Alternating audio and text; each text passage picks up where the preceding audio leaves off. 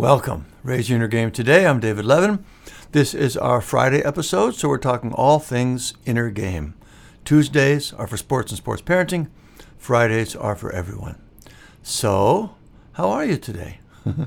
how are things with your inner game? Anything pulling at you, your attention, making things difficult today? Stressed, pressure, anxious, tired, anything like that? Or are things pretty good? So, for me, not too bad. Feeling better overall, not as tired as I had been, not as cold outside, that helps. Getting back on the exercise rhythms. Major stress deadlines have passed, so pretty good, which is a nice thing to realize that the stressful couple of weeks are past us now and we're getting back on track. That's nice. So, we have some good things to talk about today. My ups and downs for the week, of course. Another great quote I love, though this one is uh, a little dark. we'll talk about a fight that broke out at a basketball game. It's a crazy story. An inner game lesson from Alice in Wonderland, which is kind of a fun new discovery. We'll continue with another important parenting question. Of course, our charging station challenge of the week. This one's an especially nice one, I think. And our recommendations for a couple of new stories. So I'll start with my ups and downs. What things were lifting me up this past week, and what things were pulling me down and making life harder. In the ups column this week, trivia night. oh my goodness. We don't get out much, Margaret and I. And of course, our tiny little town doesn't have that much to do a lot of the time. And all this is perfectly fine with me, generally. But I do also enjoy getting out now and then. And so, uh, as a birthday gift to me this year, our lovely local relatives, Joe and Jana, invited us to join them for trivia night at our local lounge, and it was just super fun. I actually think I might enjoy it more than the rest of the group. Margaret uh, doesn't actually love it. I'm not sure about Joe and Jana, but it just lights me up. And it's not because I'm any good at it, by the way, because I'm not. It's just, it's about the perfect kind of social gathering for me. Game nights have always been fun. I've always enjoyed them. Way back, Margaret and I used to play cards with her parents one day a week. They're both passed now. This was like 30 years ago. And I could barely remember how to play the game. From one week to the next, we played 500, and that was a complicated game for me. But it was so fun to be there with them in a different dynamic. They weren't my in laws anymore, they were just some fun and funny people playing a game. I loved it. And the same thing was true for trivia night. We joined another group, a couple our age, plus their daughter and son in law, who are 20 somethings. Uh, we didn't do too bad, actually. But anyway, I keep saying it, but I loved it. It really lit me up. I, it's, it's a wonderful thing for me. So that's my up. For my down, there were actually two things this week that reminded me that I really do have a tendency, a trait, that's pretty reliable and not great. Actually, they're slightly different from each other. One is uh, when I'm stressed out, I sort of wig out. uh, I'm running the lights for our daughter's eighth grade play this week. I don't really know how to do lights. I'm an audio guy, so I'm trying to learn how the system works. And it's a very old system, by the way, like 30 years old. And so we're working out the various cues, and I just don't know what's going on. Things aren't responding as I think they should. They're not working. It's kind of typical computer confusion, though, again, 30 year old computer uh, confusion. It's just driving me nuts. I don't know how it's supposed to work. And pretty quickly, I start to act in a way that I'm sure is not really helpful. I'm, I'm swearing at times. My words are starting to get tangled up, like I can't put sentences together. My higher cognitive functions are basically breaking down under the pressure. And it's just truly not helpful. But, you know, there it is. That seems to be how my brain works now.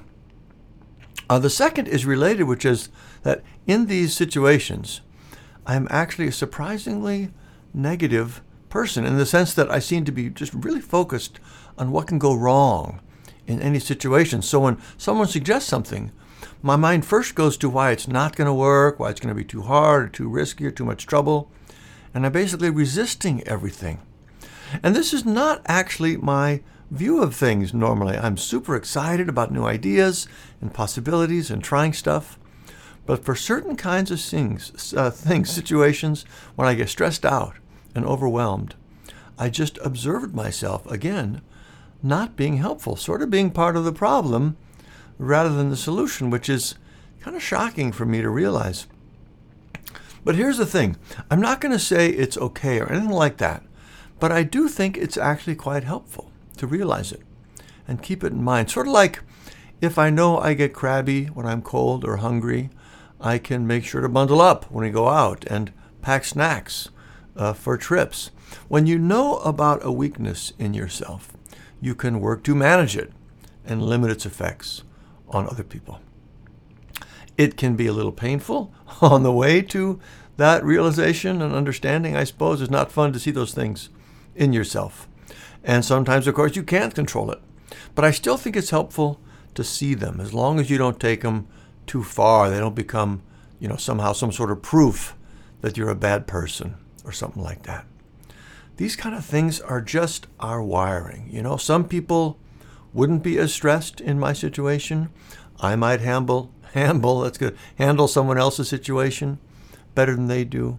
It's not a judgment or a statement of your worth as a person. It's just observing part of your nature so you can be aware of it and deal with it in a more positive and effective way. That's how I think of it anyway. So that was a long one. Sorry about that. But those are my ups and downs for the week. Trivia night for the up, seeing myself be truly unhelpful when I get stressed out for the down. All right, next up, our quote of the week.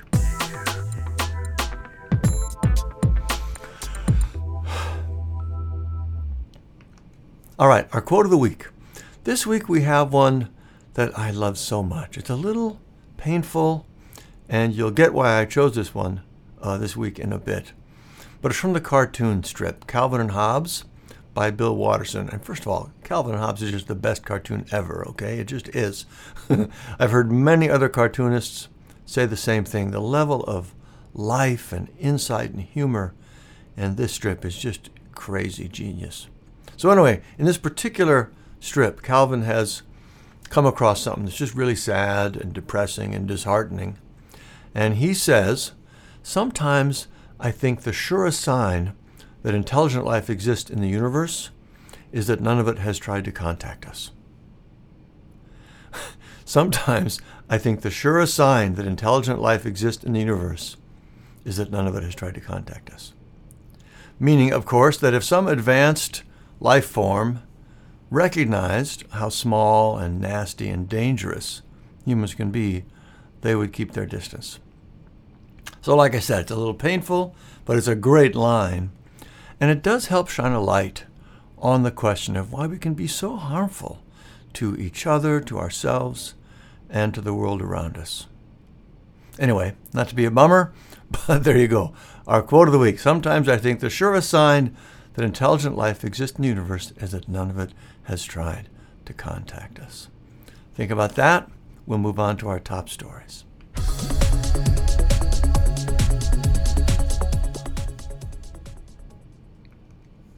All right, top stories.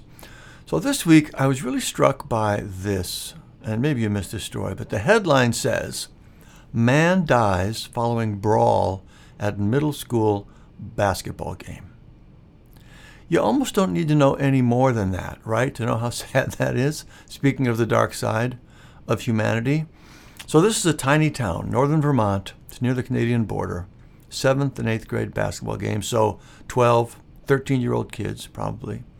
After the game, the grown ups get into this big fight. And on the way home, afterwards, one of them, 60 year old guy, collapses and dies. How many different ways is that dumb and terrible and horrifying. Honestly. Of course, it's sad the guy died, though to be honest, that's the last one that occurs to me to be sad about. But that might not be fair. Maybe he was trying to break things up. Maybe I should wait to learn more about that. Uh, it's incredibly painful to think about the emotional mark that makes on the kids. I mean, I think about how mortified my children are if I ask a server at a restaurant to bring us something they've forgotten. And I'm a very polite person. I promise there's nothing to be embarrassed about. It's just that kids are embarrassed by adults' behavior. Imagine watching the adults in your community fight, and then to learn one of them died. God, that is just awful for every one of those kids. For the teachers, the administration, all the parents who weren't in the fight, it's just beyond embarrassing. It's embarrassing for all of humanity. It's so bad on so many levels. And of course, it ties into the quote of the week, which is not a coincidence. That's how this makes me feel. What is wrong with people? How can we be so stupid and awful? But here's the interesting twist on this, and I don't remember I've talked about this here before. I think I have. But I actually have an answer for that question. How can we be so stupid? And it goes right to the heart of the Raise Your Inner Game material. In fact, it's the main reason I decided to write the book in the first place. So here you go. There is a wide range of human behavior. At one end of the scale, we are our most primitive selves. This fight is a great example of that. We're defensive, aggressive, primal. It's basically a fear based survival mode. And at the other end, we are our most evolved selves generous, caring, open, joyful, creative, clear thinking, and so on. So we spend most of our time not at either extreme, but somewhere in the middle. But here's the important part when we feel we're under any sort of threat or attack, whether real or imagined, we move down that scale. We move into a more primitive state, less rational, more reactive, more violent. But here's the thing this fight is not the story in itself, in my mind. It is rather the symptom of our culture right now. And I don't mean culture like we have normalized this kind of thing, though I think there's a lot of truth in that. What I mean is, because life has become so much more stressful and overwhelming than it's ever been in so many ways, we are all being pulled down into a more primitive, defensive, irrational state. So it used to be, you know, just something that was annoying or disappointing or frustrating or whatever. Excuse me. Now it flips this switch in us where we lose our mind and click into this completely unreasonable rage response. That's why we're getting so stupid. Our natural reaction to our stressful world is making us lose our ability to think clearly. So I do not in any way excuse any of this insane, destructive behavior. I really don't. I don't mean to be saying that at all. But I do have some small bit of sympathy and grace for people who are sort of losing their minds right now. We do live in crazy times. It is super hard to stay above it and be the kind of person we want to be. Super hard. That's the whole reason for this community is because it is hard and we need to keep doing it. So we want to support each other in doing that. Also, it is made harder by those who gin up people's fears for personal gain, for business and profit. And that is so irresponsible and destructive and dangerous. So, what people need is a way to break this natural fear trigger reaction cycle, to be able to recognize the fears as they come up and keep them from taking over. And that's what the Raise Your Inner Game material was about. That really is the whole story of it. I felt like we as a society were heading into a downward spiral of trigger and automatic reaction, and I wanted to get people a way to break out of that cycle. This was in 2010, 13 years ago. How much worse have things become since then? But that's why this material was originally developed. Of course, our first mission now is to help kids, athletes, manage their thoughts and emotions so they can play at their highest level and be happier and more successful in their lives. But the benefits of learning these self regulation skills go way beyond that. I can honestly say that this fight would never break out in a group of people who had learned the Raise Your Inner Game skills. Just not a chance. And by the way, the Sports Academy is for students, like I said, but every kid who takes the course also gets a version of the training for their parents. And that is uh, no accident. Anyway, that's my top story this week. This sad, terrible story of the fight at a middle school basketball game. So, for the Tolstoy scale, how does it serve humanity? I can't give it a one because that's reserved for intent. I don't imagine anyone set out to have this happen, but it's still really bad for humanity. So, I'll say a two this week, about as bad as it gets without ill intention involved. All right, that's my top story this week. Disturbing, but some important lessons to be learned for sure. All right, next up, Inner Game Gold.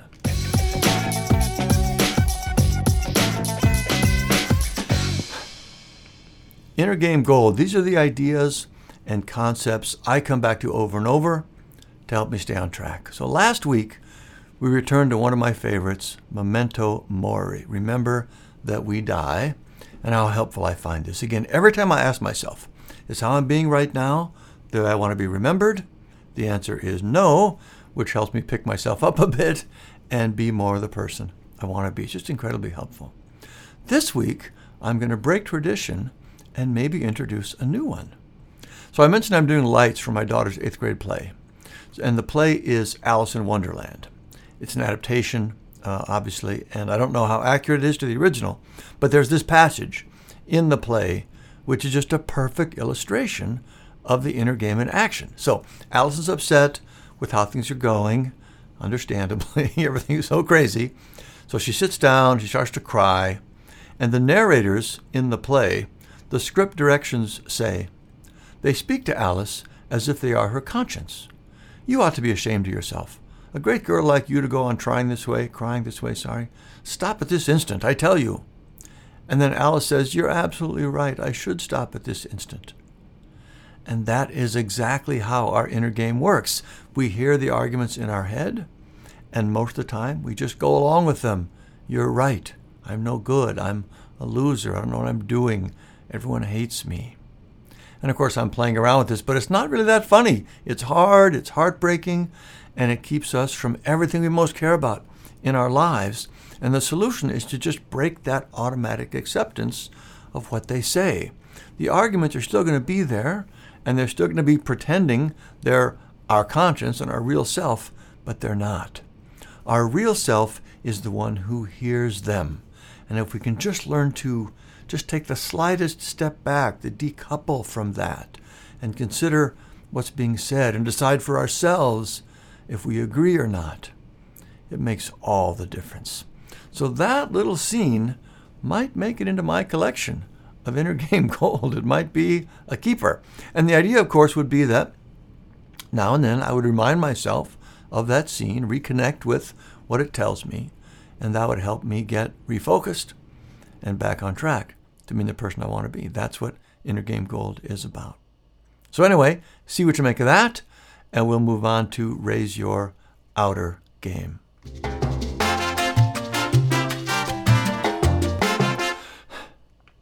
All right, here's where we talk about things we care about in our outer life our health, our relationships, our finances.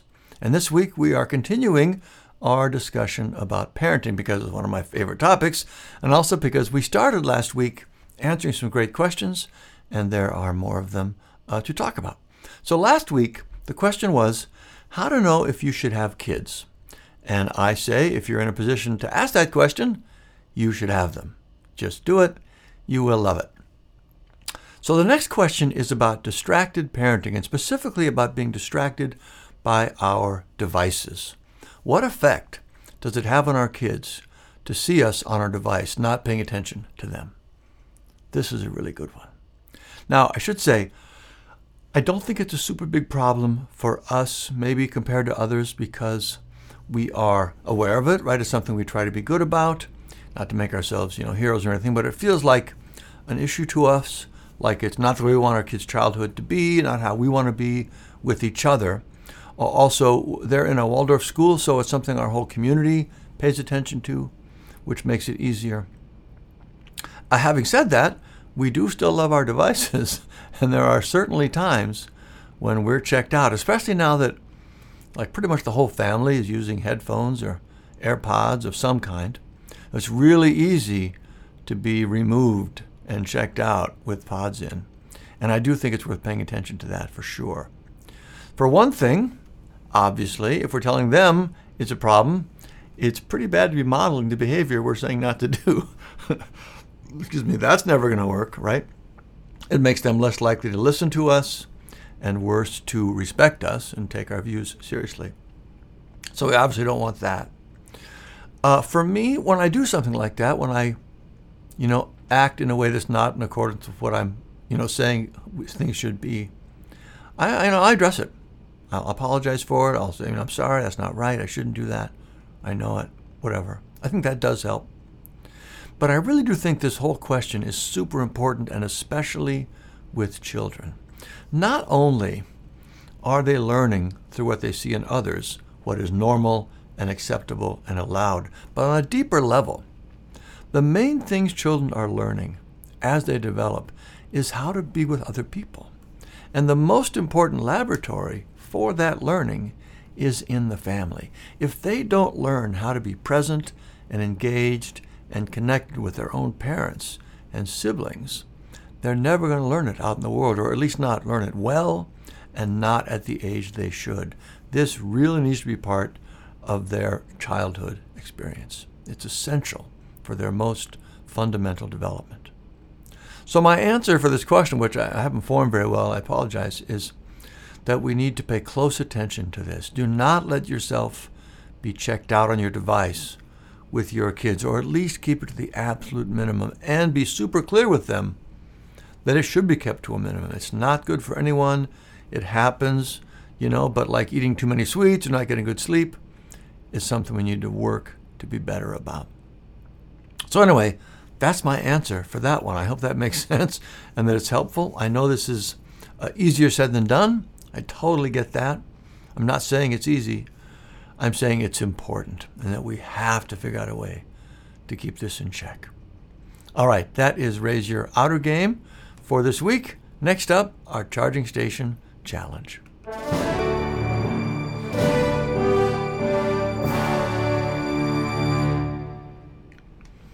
Okay, last week we had you spend time with Memento Mori again. I always find that helpful, so I hope you did too. Uh, this week, since we just talked about it, let's take another run at limiting our device time with our family.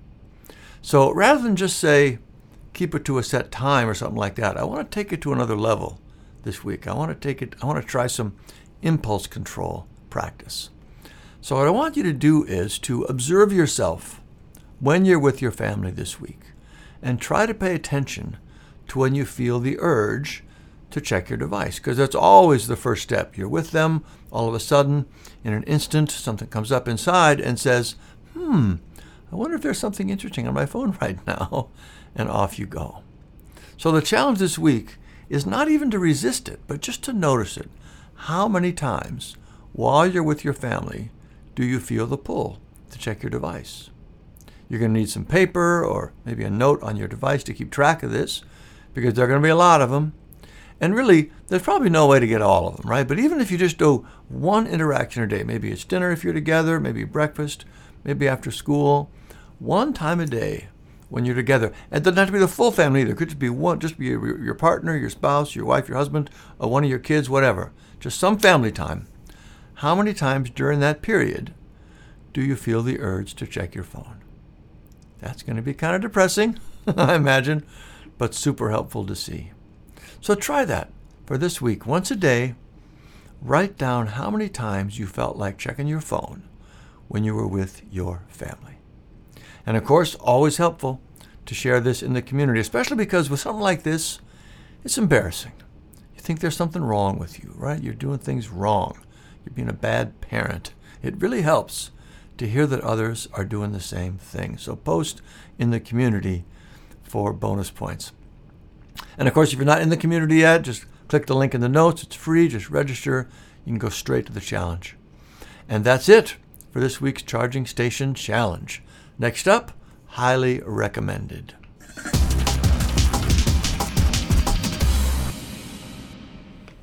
All right, these are the things I'm crazy about right now books, shows, gadgets, whatever I'm loving and want to recommend. Just a couple things this week.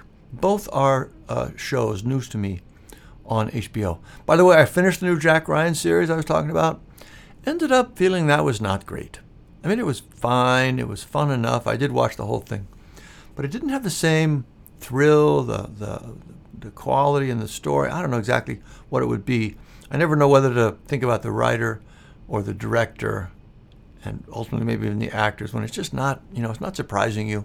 But anyway, didn't have that spark I loved in the pre- previous seasons. Still happy to recommend it, but don't love it.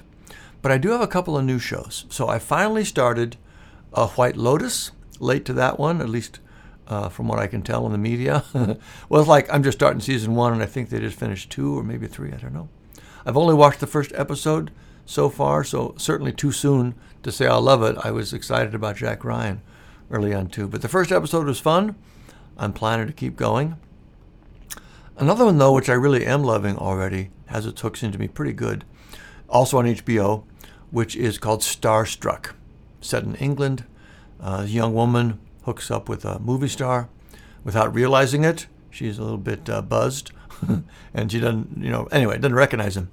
And anyway, both the main, both the main actors are very good. The woman is super funny, and it's just been very interesting as they're trying to navigate that awkwardness in many sort of levels and realms. It's just it's a sweet and funny and fresh, and I'm loving it so far. So I'm excited about that one. And those are my recommendeds for this week. And that's it for today's episode. If you like what you heard, please do tell your friends, invite them to join us, and rate and review the show wherever you get your podcasts. Every review helps more people find the show and get the mental game boost we all need. If you have teenagers in sports, check out our Mental Game Starter Kit. It's a great set of resources to get you started on the path of helping your child boost their mental game. Just go to raiseyourinnergame.com, scroll to the bottom, you can learn about it and register there. All free, of course. Super helpful.